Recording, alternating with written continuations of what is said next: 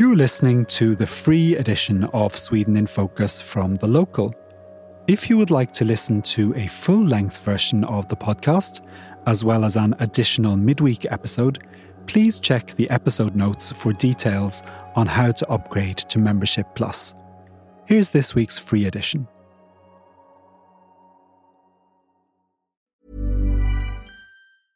Hiring for your small business? If you're not looking for professionals on LinkedIn, you're looking in the wrong place. That's like looking for your car keys in a fish tank. LinkedIn helps you hire professionals you can't find anywhere else, even those who aren't actively searching for a new job but might be open to the perfect role. In a given month, over 70% of LinkedIn users don't even visit other leading job sites. So start looking in the right place. With LinkedIn, you can hire professionals like a professional. Post your free job on linkedin.com/people today. Hello and welcome to the first post-summer break edition of Sweden in Focus, the Local's weekly podcast where we discuss what's making the news and getting people talking in Sweden. We're recording this episode on Thursday, the 4th of August. In this week's show, we'll take a quick look at the state of play in the opinion polls to see who is likely to form the next government, with the election just over a month away. We're also going to chat a little bit about the historical and cultural reasons for people taking so much time off work during the summer holidays in Sweden. We will talk about what we know about a contentious government proposal to introduce language tests for permanent residency. And finally, we're going to examine a government minister's proposal to place a limit on how many people of non-Nordic origin are allowed to live in vulnerable areas. I'm Paul O'Mahony, and with me to dissect all this, we have The Local's James Savage, Richard Orange and Becky Waterton. And we're also going to be joined a little bit later by the editor of The Local Denmark, Michael Barrett. How are you all? Yeah, good, thanks. Fantastic. Yeah, good. How's your summer been?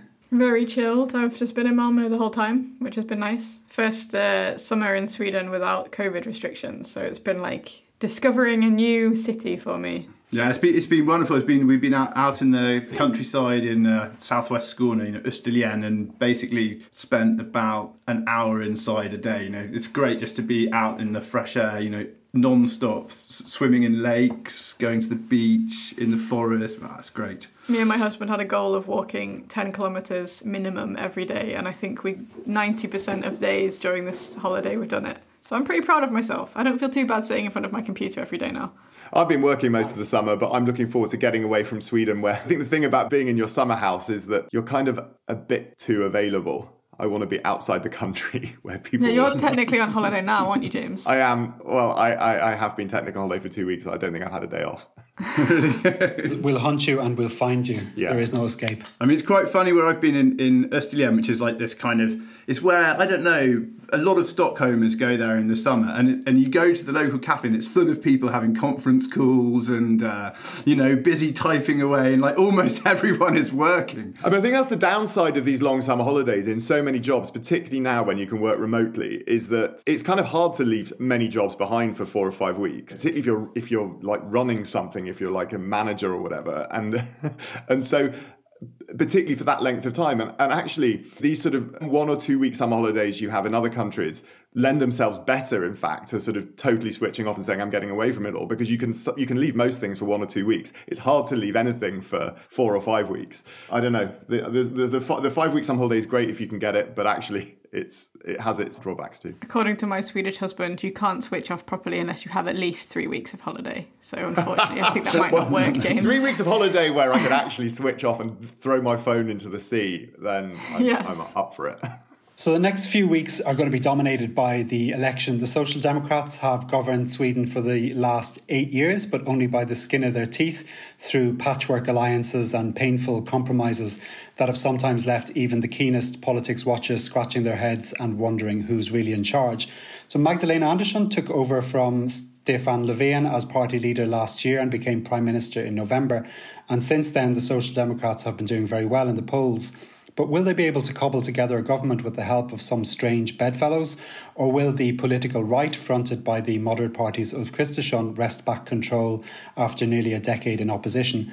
On September the 11th, voters in Sweden will get to have their say, but we already have some indications of which way the wind is blowing. What are the opinion polls telling us, James? Well, first of all, the opinion polls are telling us that the Social Democrats are doing incredibly well as a party. They're hovering around 30, 31%, which if that was to be reflected in the election result would be one of their best election results for many, many years. So they're doing well. The moderates are hovering around their election result last time, which is, all right for them. I think what the moderates will be pleased about is that they're ahead of the Sweden Democrats, who have basically stagnated around about 17%, which, given if you look down on a 20-year scale, that's a really high level. But their momentum has been stopped, which I think is kind of what a lot of, what I think particularly the moderates have been hoping for. So I think in that respect, the moderates will be happy. And the fact that the moderates are generally a few points, 3-4 points ahead of the Sweden Democrats in the polls, about 20, 21%, against 16, 17%. Did the Sweden Democrats have...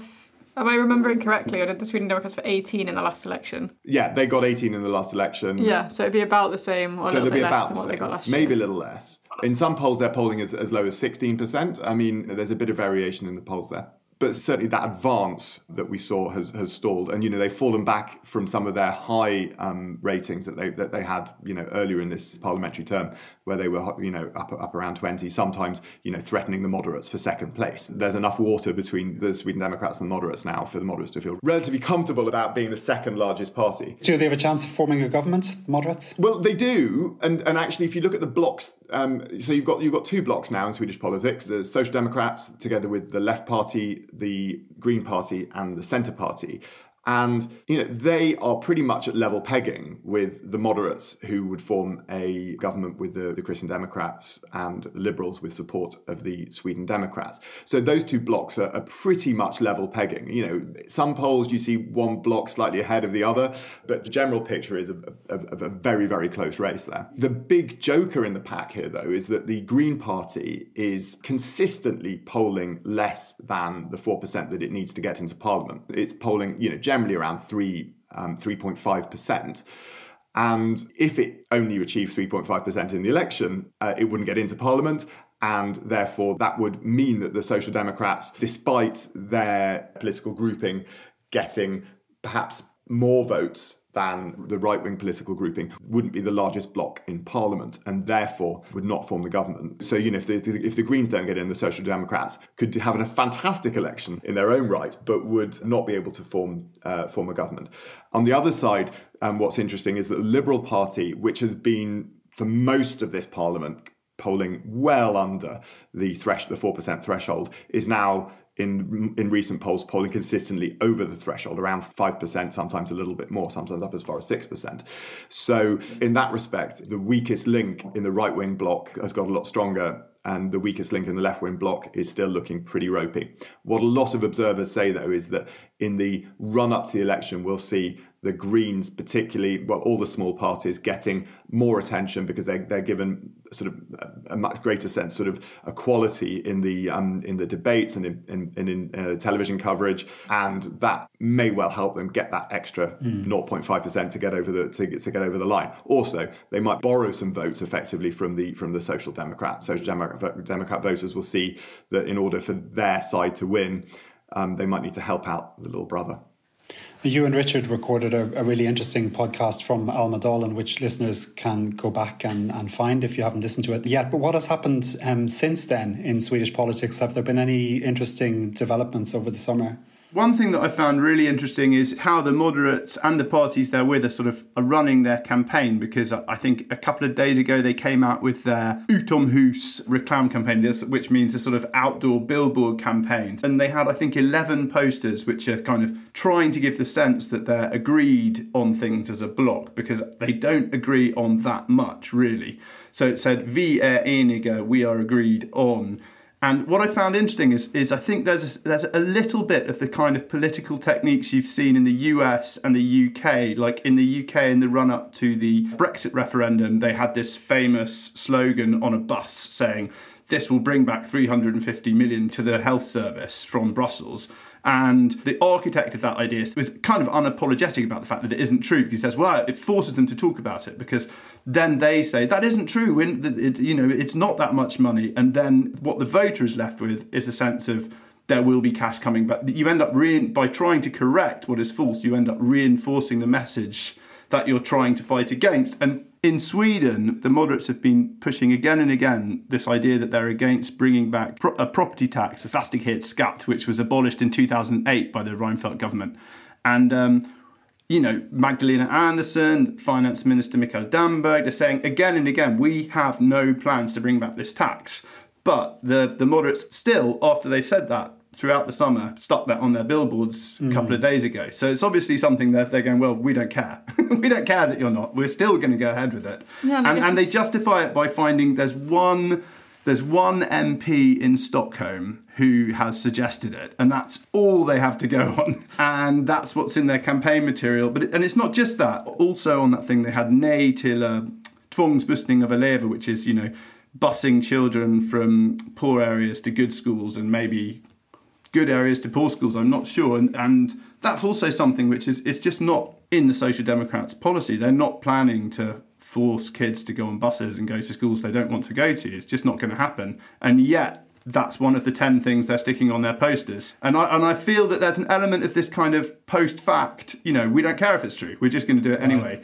Okay, but the moderates would say in response to that they are kind of extrapolating from proposals that the Social Democrats have put forward and saying, well, this will be the consequence of what you're saying there. And I think there's a bit of populism on both sides here. I mean, that proposal is in response to a proposal from the Social Democrats, which says that schools will have to work to have diversity in the composition of their pupils. But it doesn't say how. And if you were to take what they're saying seriously, if they were going to actually do something effective to force schools to have diverse pupil compositions, then it would have to mean some kind of busing of children from one area to another, because Sweden's residential areas are pretty segregated. So, yeah, they're taking something very vague from the Social Democrats that was probably deliberately vague because they didn't really know what it meant, and they're spinning it to their advantage into something that sounds scary and unpleasant for people. The majority of voters, I mean, there's lots of people that don't vote as well, but the majority of voters who walk past a billboard or see that and say, oh, wow, yeah, no, I'm against that too. I'll vote for the moderates. Like, most people will not go and kind of Google, okay, is this true? What does this mean? Are the Social Democrats going to do that? So it doesn't really matter whether it's true or not in terms of getting voters, because as soon as you plant the idea in someone's head, if you vote for the other party, this is going to happen, then they're going to think, oh shit, then I should vote for this person instead. I mean, on the fastighetsskatt, they're tweeting out these graphs of how much tax you pay on your house now and how much tax you'd pay under fastighetsskatt. You're going to pay 10 times more, it's going to be 20,000 kroner a year hit to your budget, and no one's proposing this fastighets tax. It's bizarre. Yeah, I mean, the property tax thing, the fastighetsskatt proposal, it's not a proposal. I mean, like you say, it's absolute rubbish, and the Social Democrats are quite clear that they're not planning to introduce property tax. Just a reminder that if you're a paying member of The Local, we have a weekly newsletter called Sweden Elects that's produced by editor Emma Lovegren and focuses on the upcoming election. You can sign up now at thelocal.se/newsletters. Now, if you've been in Swedish cities over the past few weeks, you've probably noticed that they have a ghostly feel to them, and that's because Swedes traditionally take long summer holidays, as we were discussing earlier, in extreme cases, stretching from midsummer right up until the middle of August. If you've come from a culture where people take a couple of weeks at most, it can come as a bit of a shock. Becky, why do Swedes take such long summer holidays? A lot of it kind of traces back to this industry semester, so kind of industry holiday. So it goes back to when Sweden became kind of an industrial society. Trade unions were very important, have also historically been very important, and kind of began to negotiate saying factories need to shut down for a period during the summer, 3 or 4 weeks in July usually, so people can have a break. And it's not necessarily exactly how it is now. Like, so my husband used to work in a workshop, and their workshop did shut down, but often they'd still have a few people around just to pack orders and stuff. So it's not exactly kind of that mandated you need to go on holiday now that it was in the past, but that's kind of where it traces back to. The law states that your employer has to agree to giving you 3 weeks off during summer consecutively. They can say no, I want you to take it in July instead of June or August. And so they can move it around, but you legally have the right to have those holidays. And then if you have a kollektivavtal, you might even have more holidays. I mean, that's part of the reason why. Like, if you have 5 weeks of holiday a year and then your kids are off school for 6 weeks, and you're going to probably take a big chunk of that in summer to kind of be able to have your kids at home. You also get paid more during the summer, don't you? Yeah, you have this semestertillägg, semesterlön. It's basically holiday pay, which can be every month, or it can be like a lump sum after you've taken your holiday. You get like a nice bonus when you come back. That varies depending on if you work on an hourly rate or or you get like a salary. So it varies kind of, but you do get it. Is the idea that you're going to need more disposable income during your holidays, or what does that come from? Yes, that's my understanding, is that that's part of the philosophy behind semestertillägg. You will have higher expenses when you're on holiday, and this kind of idea that sort of built into the Swedish system, or was sort of built into the folkhem system, that, you know, saving your own money for spending when you're on holiday is not how the system works. You earn enough to live on, and then, you know, when you retire, your state pension will take care of you, and if you get sick, then the sick pay will take care of you, and when you're on holiday, your extra expenses will be paid for by the system. Why do people take it in, you know, in other parts of Europe, people take all of August off. Why is it specifically July in Sweden? Well, it's the best weather. I think it's pretty straightforward. I mean, if you look at how the weather develops in Sweden during the summer, the best weather is often in July, and in the second half of August, it's getting a bit autumnal. It always depressed me when I first came to Sweden, and they were calling mid-August hösten, the autumn, but it kind of is often. Yeah. It's that, you know, you will see the weather turning, getting a bit cooler, a bit wetter, even the leaves starting to turn sometimes, even as early as that. And yeah, it's a bit autumnal, and the weather's better in July, so that's where they take it. It's lighter as well. It's lovely. Maybe 10 years ago, I decided you have to take the 3 weeks off in July. Because if you don't, which I've done lots of times working at Swedish radio, or, you know, you can get a lot of like, what do you call it? Vicaria, you take over, you can get some temp jobs working over the summer. But if you do that, you miss out on just the best time to be in Sweden. And it's almost, you can't, if you're working, you've sort of got one arm tied behind your back. You can't contact anyone. There's no one around. There's nothing to do. If you have to be in the city, it's absolutely, completely tedious. There's nothing happening. And really, to work through the whole of July is just miserable. You really do want to take it off. Hey, it's Ryan Reynolds, and I'm here with Keith, co-star of my upcoming film, If, only in theaters May 17th. Do you want to tell people the big news?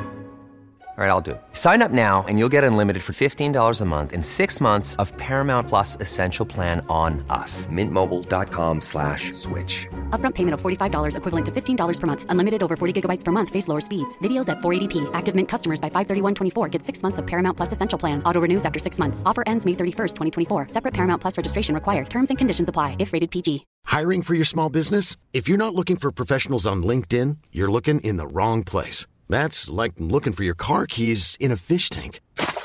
LinkedIn helps you hire professionals you can't find anywhere else, even those who aren't actively searching for a new job but might be open to the perfect role. In a given month, over 70% of LinkedIn users don't even visit other leading job sites. So start looking in the right place. With LinkedIn, you can hire professionals like a professional. Post your free job on linkedin.com/people today. We're going to turn now to language tests, and we're joined now and for the rest of the podcast by Michael Barrett, the editor of The Local Denmark. Welcome to the podcast, Michael. Hi, Paul. Thanks. Yeah, we'll be back to you in just a second. So back at the end of June, the Social Democrats announced that they wanted to introduce a language test for people seeking permanent residency. This followed on the heels of a similar proposal for citizenship applicants.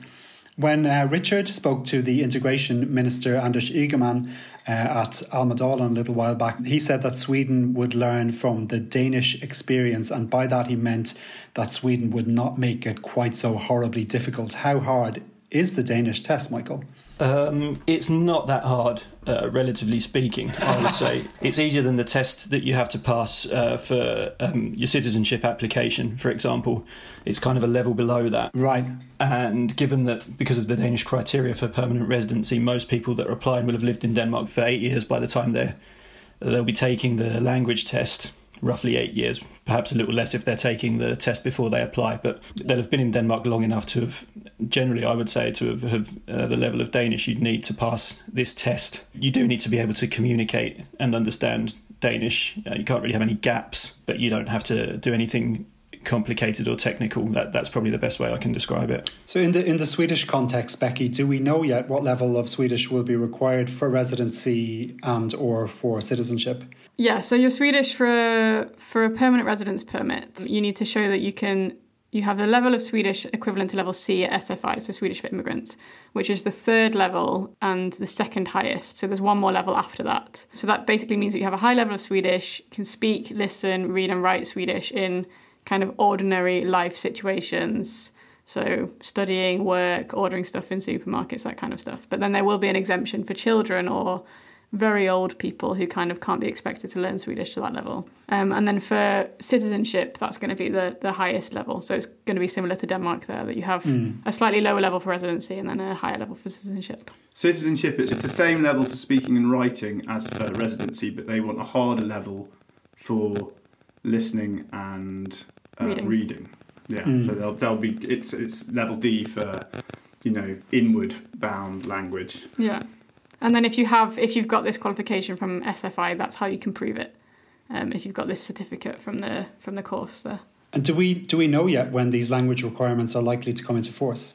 So it's probably going to take at least a year. The proposal at the moment is in utredning stage, which is like an inquiry. And then the deadline for that stage to end is 22nd of May 2023. And then after that, they have to send it out for consultation. Then it will maybe a bill would end up being submitted to go to Parliament, which could take months, it could take years. So I would say it would be at least a year. So we know it's going to happen after the 22nd of May 2023. But it's kind of hard to say where that was. But if we look at the inquiry into introducing them for citizenship, that was first raised in 2019, and that's got a suggested implementation date of January 1st, 2025. So that's 6 years from when they first raised the inquiry. It's going to be at least 1 year. It could be as much as 6 years, but it's kind of hard to say because it's just kind of a proposal at the moment. Okay, yeah, so that's kind of up in the air still. And now I'm old enough to remember when the then Liberal Party leader Lars Leijonborg came in for huge criticism and was accused of flirting with the far right when he made a similar proposal back 20 years ago. He raised the sort of spectre of language tests. And this time round, the plans seem to have been greeted with a shrug, basically. Why are language tests no longer controversial in Sweden, James? Well, I mean, the whole debate has shifted quite a lot in Sweden over the last 20 years. Worth pointing out that Lars Leijonborg did quite well in the election following following this proposal for language test, so it did him some good. Yeah, that's true. It was their best election in a long time. So you know, it's never been as unpopular with voters, perhaps, as it has been with many political parties. But clearly the political environment in Sweden has changed a lot over the last 20 years, sounding tough on immigration, on immigrants, perhaps, on integration, is now definitely seen as a vote winner by most parties and is no longer seen as being somehow beyond the pale of decency as some thought it was 20 years ago. So, you know, we've seen that the entry of Sweden Democrats into Swedish politics has moved everything more in a slightly more anti-immigration or tough on immigration direction. And, you know, so one party after another has seen the need to kind of adapt to that changing environment, starting, you know, with the Christian Democrats and the moderates, but also very much now the Social Democrats. If I could, Paul, maybe just interject with a Danish perspective on that, because it's quite interesting to hear you talk about a shift in Sweden from regarding a language requirement for residency as being a controversial to a less controversial issue. Looking at that from Denmark, which is a country known for its strict immigration rules and requirements and criteria and so on, that's the one thing that has never really had any sort of controversy attached to it. The fact that you have to show that you can speak the language to be able to get residency or citizenship is completely uncontroversial, and everybody just totally accepts it. And I can, from the point of view of someone who's lived in Denmark for a long time, I can understand why it seems pretty natural to me. So it's interesting that there's a that there's kind of a different narrative about it or a different discourse about it in Sweden. I still think it's a bit unfair because some people are just crap at languages, and it is, you know, however, there are people, you must have had them at school, or you meet Swedes who are very educated who can't speak English just because they're bad at languages, and I feel that... Not many. It is... But there are a few, I find, especially sort of creative professions. You get sort of, I meet quite a lot of arty people who just can't, I mean, I love them because it means I practice my Swedish. But you just do get people that can't learn languages. And I think it's a little unfair on them. I mean, the Danish perspective on that would be like, well, why did they move to Denmark if they can't speak the language? If you can't talk to people here, if you can't understand what's happening, then you're always going to be an outsider. Why does the government want to introduce language tests? When they announced it, they said that, you know, there are too many people living in Sweden who do have a limited language ability, and that if you don't speak the language, you can never really fully be part of Swedish society, meaning that this kind of language gap is part of the reason why there is this parallel society, which is a phrase that Anders Ygeman used, which is quite a loaded phrase, actually. It's kind of been used a lot in Denmark, I think, in part of the immigration debate. But... I think that's the sort of ostensible reason, but the real reason, I mean the political reason, the strategic reason, is that the Social Democrats are trying to essentially implement every tough policy on immigration that the right side has, that has the support of the majority of voters. So all of the sort of moderate, not that controversial proposals on immigration and integration, they're basically, it seems to me, going to try and bring all of them in, and thereby deprive the right of the issue and sort of outmaneuver them that way. It seems that that's what they're doing. And in Denmark, that's been extremely successful. I mean, the Danish People's Party is now on 2%, I saw, and they were on 20% in 2014. So they've absolutely been annihilated. I don't know what Michael has to say about that.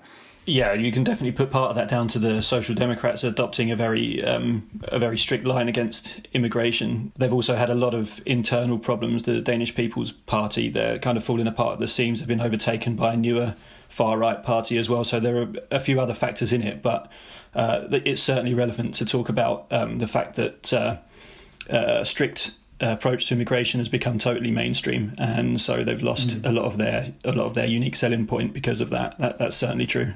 Yeah, and I think, you know, this is sort of what we've seen in Sweden. We've seen that, you know, there was, if not a majority, at least a very significant constituency for stricter immigration policies, even before all of the Swedish parties started, almost all of the Swedish parties started adopting them. It was an underserved opinion. It was an underserved group. And there was a lot of party tradition, even in the moderate party, that was standing in the way of a stricter immigration policy, a stricter integration policy.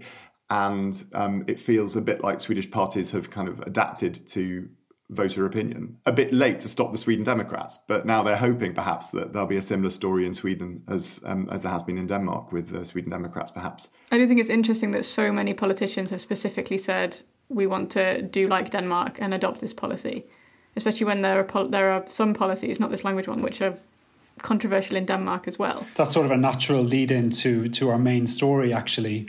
So can Sweden resolve some of its segregation problems by placing a cap on non-Nordic inhabitants in areas with high unemployment and crime rates? That's an idea being put forward this week by Sweden's Minister for Migration and Integration, Anders Ygeman, which he mentioned in an interview with the Dagens Nyheter newspaper. And it's also very similar, as we'll discuss soon, to a policy already in place in Denmark. What did Minister Ygeman say in the interview, Richard?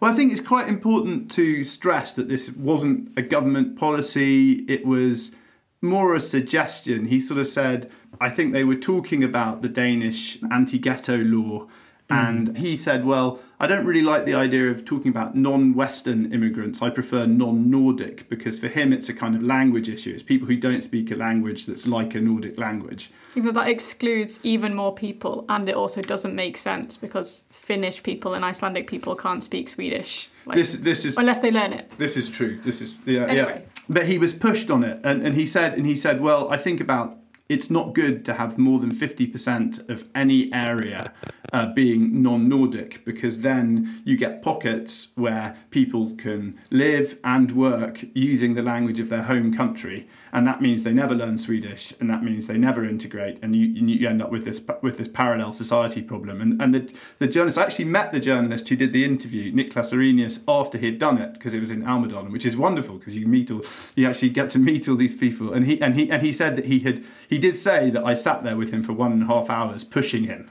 to say what I wanted to say. So I do get the sense he was kind of pushed into this. But then again, Anders Ygeman has gone on Swedish radio afterwards and gone on to say pretty much the same thing again. So it's obviously something they've been thinking about. And because it was just a suggestion, he didn't come up with any concrete policies really as to how Sweden would do this, because Sweden has extreme housing segregation. A lot of areas of Stockholm, Malmö and Gothenburg are 90% people who, either first or second generation immigrants. And to get that down to 50% is it would involve massive interventions. And in a city like Malmö, if you spread people from non-Nordic and Nordic people completely equally, you still wouldn't reach 50%. I mean, more than 50% of Malmö is non-Nordic. So it's hard to see how it could be put into practice. And he said, and to be fair to Anders Ygeman, he said, this is just a hunch. If you want a hunch, I'd say 50%, but there needs to be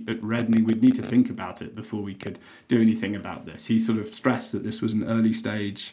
He did also say in the interview, obviously the headline is the 50% cap, but further down in the DN interview, he mentioned that there are other factors that maybe should also be kind of looked at rather than where people come from. So it could be your level of education, your level of unemployment, criminality in the area, that kind of stuff. So it could be that the non-Nordic becomes if there's lots of non-Nordic people and there's also a high level of unemployment and there's also a low level of education and there's also a high level of criminality, that all means that this area could be classed as being vulnerable.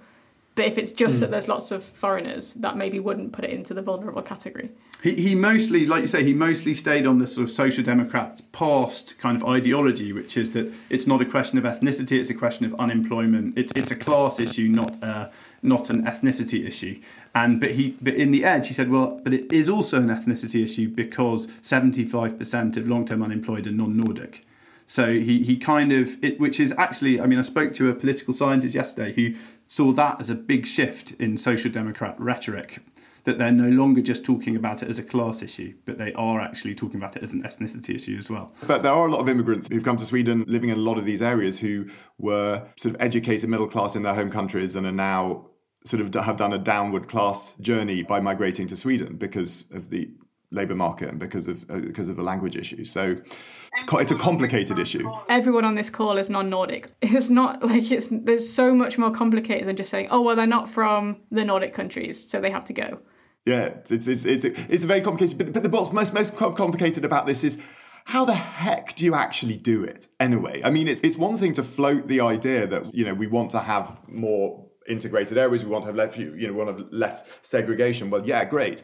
But that also means, by definition, that must also mean more integrated, less segregated middle class areas, white areas. Yeah, busing kids to schools, making sure that you don't just kick poor people out of poor areas, you also let them move into rich areas. Let's bring Michael in, because the ideas Anders Ygeman espouses are clearly inspired by Denmark's anti-ghetto law. Ygeman was in Denmark. He visited some of these areas to look at what they're doing. The law was introduced by legislators in Denmark in 2018. What does it actually say, Michael, and how is it working? I'm going to make a quick point first about the terminology of this, because, as you mentioned, as Richard mentioned, it's originally called the Ghetto Law, which is an incredibly pejorative word and has some extremely negative connotations. I don't think anyone realised this or cared at the time the previous government passed the legislation. They're not using that term anymore. The new government, the Social Democratic-led government, changed it to the Parallel Society Law. So that's what they're calling it now. But the way it works is that housing areas or neighbourhoods with more than 1,000 residents can be classed as parallel societies, formerly ghettos, if they have more than 50% non-Western population and meet 2 out of 4 criteria, which are related to crime, employment, income and education levels. So if you've got an area where there are more than 50% non-Western people living, if the population's more than 1,000, and if there's higher than average crime, lower education levels, unemployment and lower income levels, then they can be classed as, if they meet two of those 4 criteria, then they can be classed as parallel societies. And once they get that classification, they become subject to certain rules under the Parallel Societies Law, which means, for example, people that commit minor crimes and misdemeanors in these areas will face harsher punishments than they will in other parts of Denmark that aren't encompassed by the law. And small children are required, it's mandatory for small children to attend daycare. The idea behind that is that they will become more integrated and speak Danish because they're not speaking Danish at home. So small children are, it's compulsory for them to attend daycare. Additionally, the local housing authorities are required to come up with redevelopment plans for these areas. And the objective for these redevelopment plans is that they will reduce the amount of subsidised housing by to 40% by 2030. So they have to change the makeup of the area by reducing the subsidised or council housing. The idea of that essentially is to increase the income levels or the education levels or so on by making it a less underprivileged area by reducing the subsidised housing. But that's led to some controversies because they've ended up having to, or not ended up having to, what it means is that these housing associations are evicting residents because of the ghetto or because of the Parallel Societies Law, if that makes sense. So you've got these neighbourhoods that get classed as a parallel society, and then the associations that run the subsidised housing are evicting some of their residents, renovating the housing, and then new people move in. And the idea is that there'll be higher earners or have higher education backgrounds, which will change the statistics for the area, and they will eventually come out of this parallel societies classification. It's kind of like forced gentrification in a way. Like you say, okay, well, we're not evicting you, but you have to move out while we renovate. Then you renovate, then you put the rents up. So then the people that originally lived there can't live there anymore because it's too expensive. All right, and they'll be rehoused in the meantime because the renovations will take a year and a half, or however long they take, and so they're going to be rehoused. So there's a lot of controversy around it. And also critics say that it's targeting people by ethnicity indirectly because they statistically are more likely to be evicted because they are in these areas where there's lower income and lower education levels and so on. So they're basically using different criteria to change the ethnic makeup of these neighbourhoods. Does it work on its own terms? I mean, in terms of whatever you think about the general idea, is it possible to attract people to these areas who don't sort of have to live there? I mean, it's how do you attract middle class people to an area that's got a label of being a problem area? Is that something that people are attracted to? And the second follow on question is, but where do the people who used to live there go? Yeah, it's not an easy one to answer. It probably depends on the location of the area. For example, there's one neighbourhood in Copenhagen, Mjølnerparken it's called, that is undergoing some of these redevelopment plans. And that's the same one that Anders Ygeman actually went to visit. Right, exactly. And that one's very close to the centre of Copenhagen. It's the wider area where it's located, Nørrebro, is an area that's being gentrified. So you can easily imagine that once there are new refurbished apartments opening here, then people move in. Other parts, in less privileged parts of Denmark or Copenhagen, possibly less likely. As to whether it's working, well, the government is saying that it is working because the number of areas on this list is going down year by year. What they're saying is that means that these criteria, these unemployment, education, income, so on criteria in these areas are improving because once they improve, then the areas get taken off the parallel societies list. But whether it's due to the actual law, to the parallel society law and the redevelopment and the policies that have been put in place is another question because, for example, if you look at the statistics for employment among non-Western residents of Denmark, that was improving, that was going up before these parallel society policies were put in place. So whether it's because of them or whether it's happening alongside them is probably another topic for debate. You also asked where they go, James. I'm not sure about that. I'm not sure where they're going. One of the criticisms of the redevelopment plans and the evictions and so on is that you're actually forcing some of the more successful people in these areas out because you're stigmatising them by giving them this label of parallel society or ghetto. And then once you get people from immigrant backgrounds or ethnic minority backgrounds that go through education and get good jobs and so on, they end up feeling forced out. They end up feeling like they don't belong here because they feel like it's not a regular part of Denmark. So it's kind of having the opposite effect of what you want to, because the area could become more successful, but you're kind of encouraging successful people to leave at the same time. I mean, that's kind of what I'm thinking is, yeah, on paper you've improved the area because the people there now have high employment and they're highly educated. On paper, you've improved the area, but you've not actually done anything to benefit the people that were living there.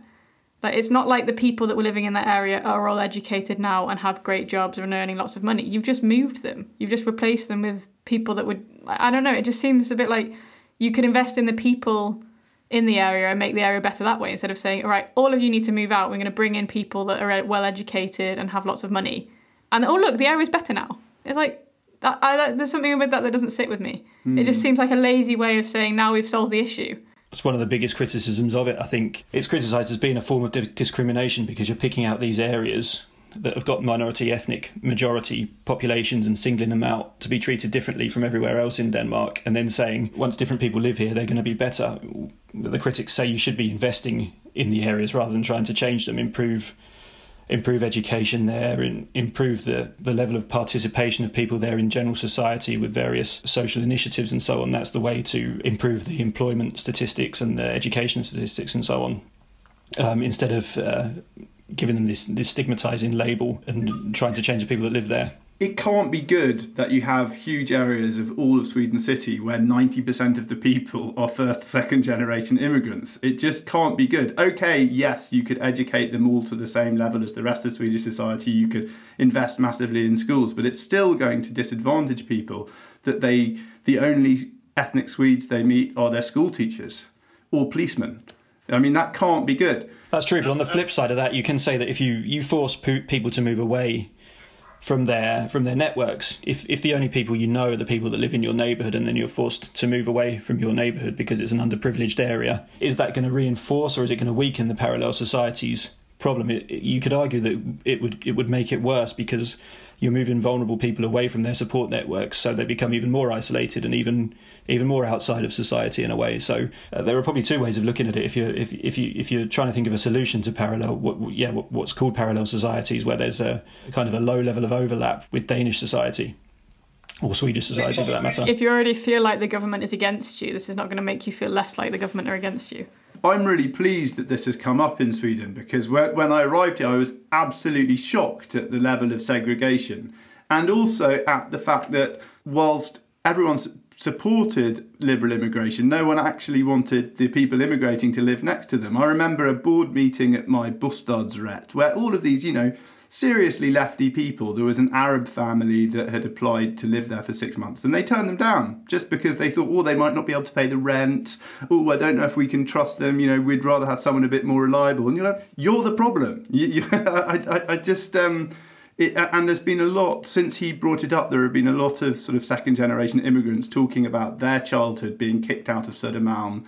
Their family weren't given a place on the list. I think that the reason that there is such bad housing segregation in Sweden is not just because immigrants want to live in ghettos, it's that people haven't wanted them living in Vasastan or living in Södermalm. And I think Sweden has to accept that, and the country has to sort of look itself in the face and go, who is the problem here, and what can we do? And I'm glad that it's come up, because it's been something people just ignore, don't Absolutely. Talk about. And if you look at the rent controlled, the few rent control flats that get dealt out in the centre of Stockholm, for example, people pay relatively low rents on them. Not that much different to what you pay in Rinkeby or Kista, and they all go to Swedes. Why do they go to Swedes? Because Swedes know how to work the system. Swedes get in the queue when they're young, and they build up their queue time, and then they get offered the flats first. If you were really going to tackle segregation, you would perhaps give some immigrants from some of these areas a chance to get on the queue and perhaps jump the queue and get a flat in the centre of town for cheap, because lots of Swedes are getting them for cheap. So why not share it around a bit? Märta Stenevi, the leader of the, or co-leader of the Green Party, came out and criticised the comments by Anders Ygeman, and she said that a better way to tackle this was to just improve these areas in general, which is what Michael was talking about, and that then makes them more appealing for the wider population to move into. Isn't that a better way to go about it? I mean, we've kind of seen that in Seved in Malmö. It's still listed as a vulnerable area. But, I mean, that's where I have my pottery studio. And if that's not a sign of an area becoming more attractive, I don't know what is. And walking around, I mean, I don't feel like cycling around there at night, absolutely fine. Lots of kids playing on the streets. But 5 years ago, there was like open drug dealing there. And they've not moved people away. They've just invested in the area. They've made it more attractive for people to live there. They've, you know, they've tackled it in different ways. They've not just said, oh, you're not Swedish, move away. That brings us to the end of this week's show. Thank you to James Savage, Becky Waterton, Richard Orange and Michael Barrett. And thank you for listening to Sweden in Focus. Until next time, take care.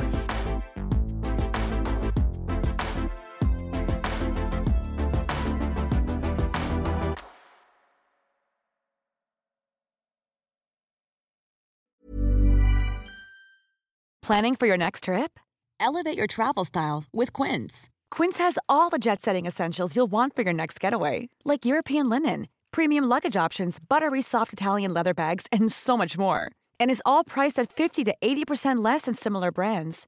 Plus, Quince only works with factories that use safe and ethical manufacturing practices. Pack your bags with high-quality essentials you'll be wearing for vacations to come with Quince. Go to quince.com/pack for free shipping and 365-day returns. That's all for this week's free edition of Sweden in Focus. If you'd like to hear a full-length version of the podcast each week, as well as an additional midweek episode with more interviews and analysis, please upgrade to Membership Plus. Make sure to check the episode notes for details on how to upgrade. Sweden in Focus is a podcast by The Local Europe. Our sound engineer is Rhys Edwards. The publisher is James Savage.